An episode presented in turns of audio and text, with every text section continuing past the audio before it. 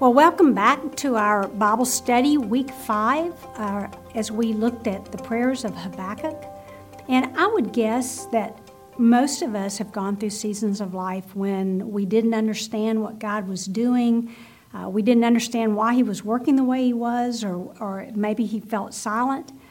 Times when we just wondered, Am I going to have the strength to get through this?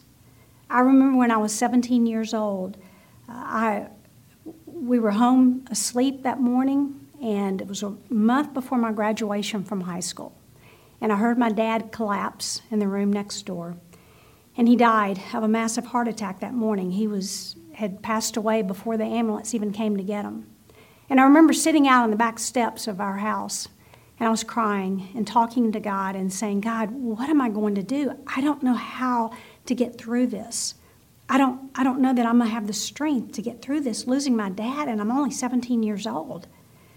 And some of you have, have been there in these hard places where you just didn't understand what God was doing and if you were going to have the strength to get through. I know for some of you, uh, you've lost loved ones, uh, a spouse, well early before you ever thought you'd lose them.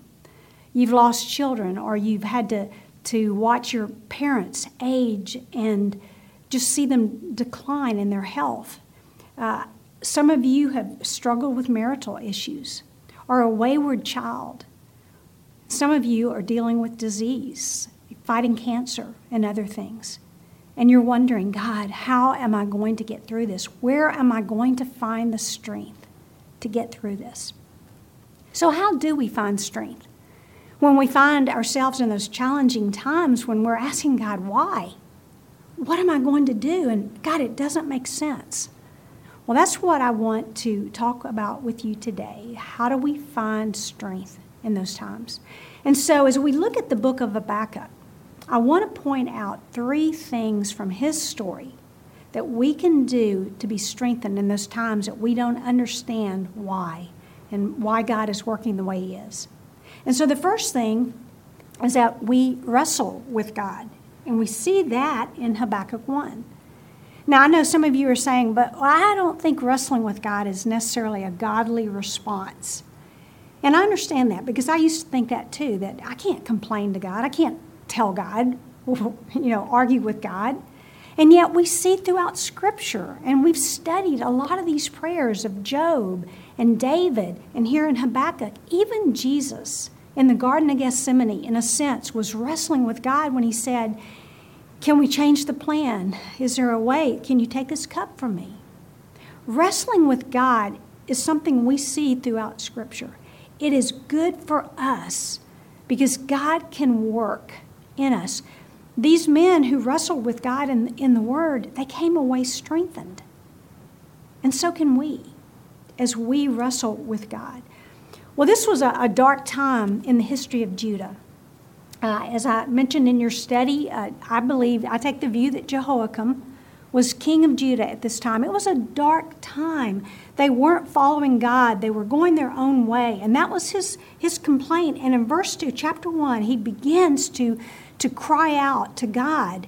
And he's wrestling with God. And he says, God, how long will I call for help and you won't hear? I cry out to you violence, yet you do not save.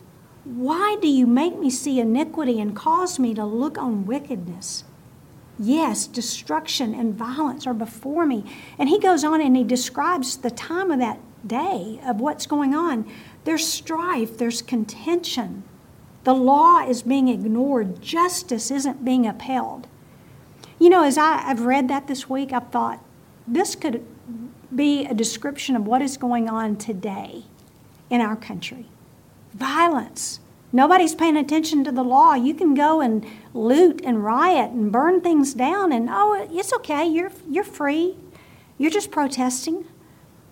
I mean, that's how he felt during that time as they were sinning and doing their own thing, and, and he felt like God wasn't doing anything. God, where are you in this? Why are you silent? And so God answered him in verses 5 to 11. And his response to him in verse 5 is Look among the nations. In other words, Look around the world and what's going on. The Babylonians are coming to rule and they're, they're crushing all these nations. But I want you to observe, be astonished, wonder, because I am doing something in your days you would not believe it if you were told. In verse 6, I am raising up the Chaldeans, that fierce and impetuous people. God was doing something. He had a plan. He was going to raise up the Chaldeans, another name for the Babylonians. He was going to raise them up to judge, to chasten, to punish Judah for their sins. And he goes through details in the coming verses just about how bad the Babylonians are and what they're doing to the nations. But he, he gives a, a promise there in verse 11 when he says, But they will be held guilty, they whose strength is their God. In other words, he's saying, Yes, they're going to come in for a while and they're going to swoop down and they're going to take over, but one day I'm going to hold them guilty. That is what I'm doing. That is my plan. So then he moves, verses 12 to 17, he moves into uh, wrestling with God again. And, and he starts by focusing on God's character. And I've said this all along in this study. You're going to hear me say those words, that phrase, that sentence. Focus on God's character. That's what he did here, starting in verse 12. God, are you not from everlasting? O Lord my God, the Holy One? We will not die. He's referring to God's faithfulness to his covenant with Abraham, that he's not going to destroy his people off the face of the earth. He said, God, you have appointed them to judge, you have established them to correct. He's, he's focusing on his sovereignty. But this is where he wrestles with God and he says, But God, I'm having trouble lining up your actions with your character. They're, they're not matching. I mean, God, he says in verse 13, Your eyes are too pure to approve evil. Why do you look with favor on those who deal treacherously? He's, he's saying, God, I don't understand. You are a holy God. How can you use these horrible people with all the sins they're committing? How can you use them to judge and chasten us? Yes, we're sinners, but we're not as bad as they are. I don't understand your plan. How can a holy God use an unholy people to correct your people. God, I, I, don't understand. That's what he was saying. He was wrestling with God. I've said those very words many times God, I don't understand what you're doing or why. You know, for years I wrestled with my singleness. I wrestled with God. I thought I would grow up, get married, have kids, grandkids, like everybody else does. But, and I wrestled with God for years of God, why are you leaving me as a single person? And I would argue with God and say, listen, if, if you brought my husband, we could serve you together and we could just give our lives together to serve you. God, I don't understand why you're leaving me. Why do you want me to be single?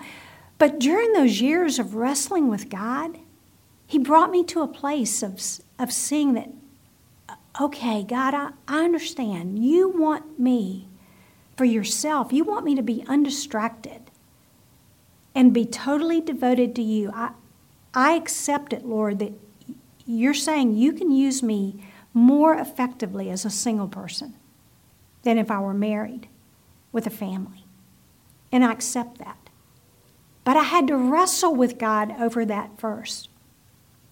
I think we're all wrestling with God about different things from time to time. I've wrestled with Him about tragedies that we see on the news, whether it was back at 9 11 or just shootings in schools and churches.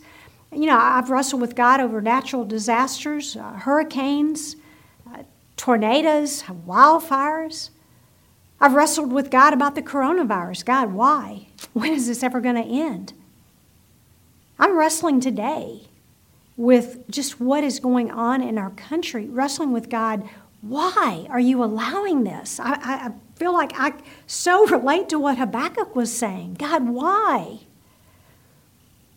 Wrestling with God brings us to a place of deeper dependence with God. And it is good for us to wrestle with God. It's a, he brings us to a place of deeper intimacy with Him as we wrestle.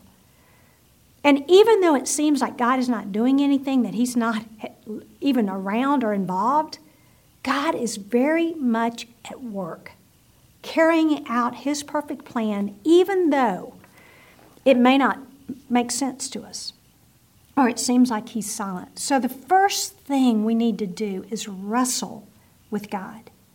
The second thing we can do is wait on God. We see that in chapter 2 of Habakkuk. You know, Habakkuk had wrestled with God, he told God what he was feeling, and then he waited for God. We see first in verse 1 how he, he waited for God's response. He said, I will stand on my guard post and station myself on the rampart. I will keep watch to see what he will speak to me. And, and whether he was literally going to the guard post or whether this was just figurative speech and, and giving a picture of how he was that watchful as if he was on the guard post, He's waiting for God's response. And sometimes we have to wait for God's response to show us what He's doing. And then in verse 2, God gave him his plan. He called it his vision. He told him, He said, record the vision, inscribe it on tablets, and that the one who reads it may run. God told him that he had a plan, and he, and he told him what the plan was. I mean, you're going to be taken captive by the Babylonians, but that's not going to happen today. It's in the future, and you're going to have to wait for it. And then one day, as he had said back in, in chapter 1, verse 11, that they will be held guilty. One day, I am going to judge them, and I'm going to destroy the Babylonians. But it's not going to happen immediately. You're not going to be restored back to Jerusalem immediately. It's going to be 70 years. I mean, you're going to have to wait. And then the people waited for the coming Messiah that was part of God's plan for redemption. And today, we're waiting for his return when he comes and makes his final judgment and sets all things right. Waiting is part of this process. And he's telling Habakkuk, you know, in verse 3, the vision is yet for the appointed time. It's in the future. It's going to be according to my perfect timing. It hastens towards the goal. It will not fail. Though it tarries, wait for it. And then in verse 4, he contrasts the Babylonians as the proud one. Uh, his soul is not right within him, with the righteous. And he says, The righteous will live by faith. And he's saying, listen, Habakkuk, you all are going to have to trust me in this. It will happen. I will chasten Judah, but I will punish the Babylonians later. You're going to have to walk by faith and trust me. And then in verses 5 to 19, he just begins to describe the Chaldean sins and he does it in the form of woes, and he goes on about, you know, woe is the one who does this. And so he, he just kind of describes all the Babylonian sins. And then in verse 20, he, he has another contrast here. Right before that, in verses 18 and 19, he's talking about how they're idolaters, how they have these idols that have no life, no breath. And then in verse 20, it says, The Lord is in his holy temple. Let all the earth be silent before him. He is saying that I am the true God. I am not a lifeless idol who's made out of wood. I am the sovereign God alive in his temple. And I will ultimately make things right. Be silent. Stand back. Revere me. Watch me. Watch me work. You know, waiting is hard. I don't know about you, I have trouble waiting. I don't like waiting at red lights. I don't like waiting at checkout lines in the store. I don't even like waiting in my kitchen for the microwave to finish cooking my microwave dinner. I don't like waiting. But those seasons of waiting are not wasted time in God's economy. God uses those seasons of waiting in our life for good. He uses them. And, and let me just give you a, a few ways that God uses waiting. Um, one is that waiting moves us to pray. Because that's what we're thinking about. All we're thinking about is what we're waiting for. I mean, whether it's that, that phone call with the diagnosis of tests we've had done at the doctor, or whether we're waiting for God to reconcile this relationship, or we're waiting for a decision that we've been asking God to give us a yes. Is it going to be a yes or a no? And when we're waiting, we're, we're moved to pray about it. It's on our mind all the time. And God, I'm, I'm praying for this. I'm praying for this answer. I'm praying for this. It moves us to pray during the time of waiting. But also, God uses waiting. A second way is that He uses waiting to prepare my heart for His answer. He works in me as I am praying during the waiting time, and He prepares me so that I, I, I'm ready for his answer when he shows me what he's going to do. So, the first two things that we can do to be strengthened in those times of question we wrestle with God, and then we wait on God. And then the third thing is that we worship God. And we see that in chapter 3. This was a, a, a time of prayer. Uh, chapter 3 is, is really a hymn of praise. It's more than a prayer, but there is prayer in there. And in chapter 3, verse 2, he says, Lord, I have heard the report about you and I fear.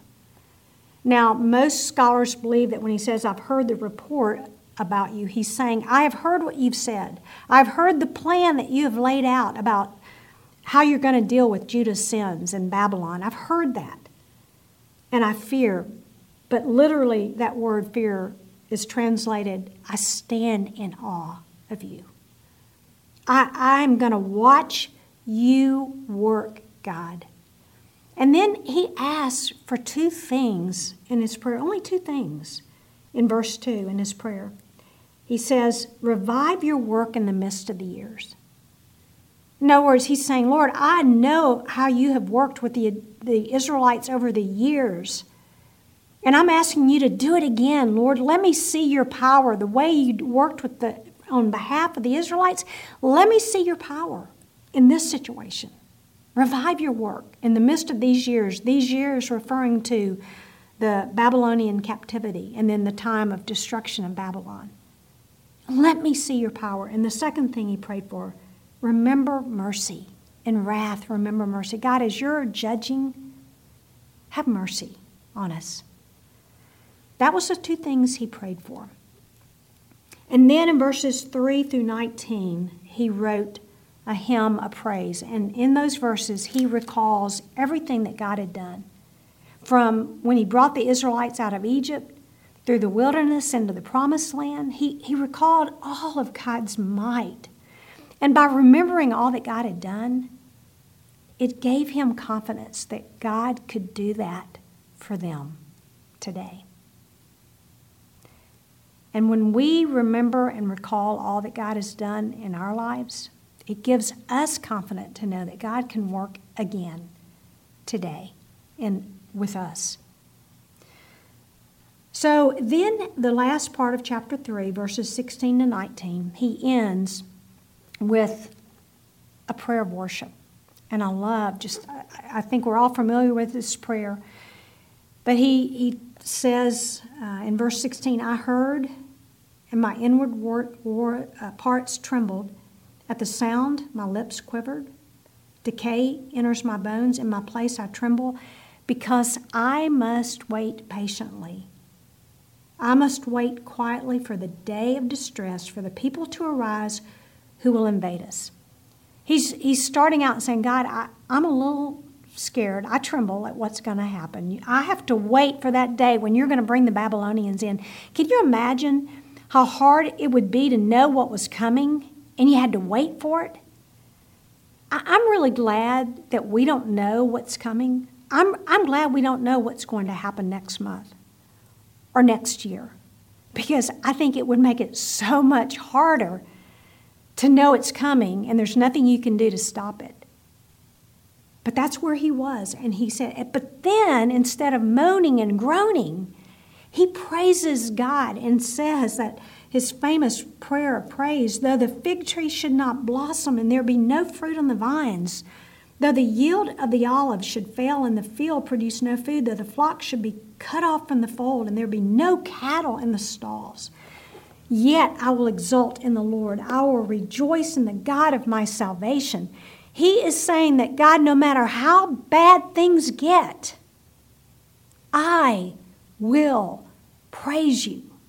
I will worship you no matter what happens. And can we say that today as we are facing uncertain times? God, no matter how bad things get, no matter what happens in the coming weeks with this upcoming election, no matter what happens after the elections, no matter what happens in our country, I will exalt in you. I will praise you. That's exactly what he did. And that's how we find strength. And he goes on and he says in verse 19, The Lord God is my strength. That is where our strength lies in God. That's how we are strengthened in these times of uncertainty, not by putting our faith in a person, a leader we put our faith in our God. We wrestle with Him, yes, but we wait on Him to work. And then we worship Him.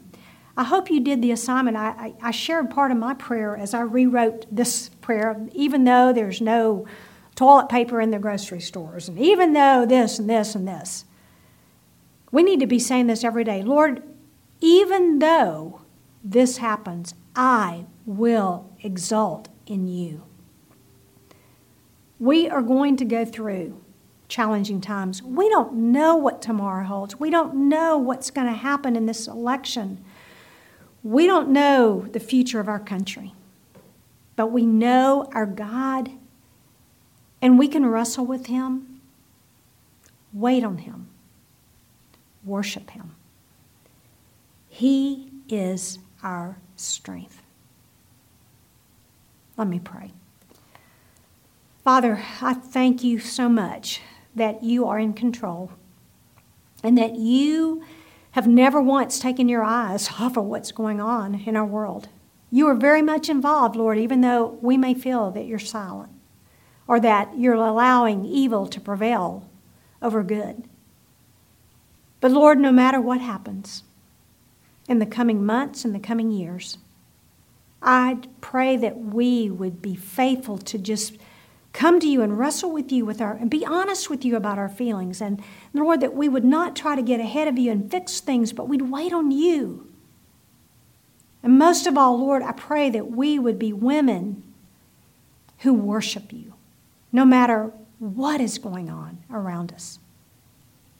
Thank you, God, that we can find our strength in you in those times that we just don't understand. In Jesus' name, amen. Well, I look forward to seeing you back here next week. Until then, giving you a virtual hug and goodbye.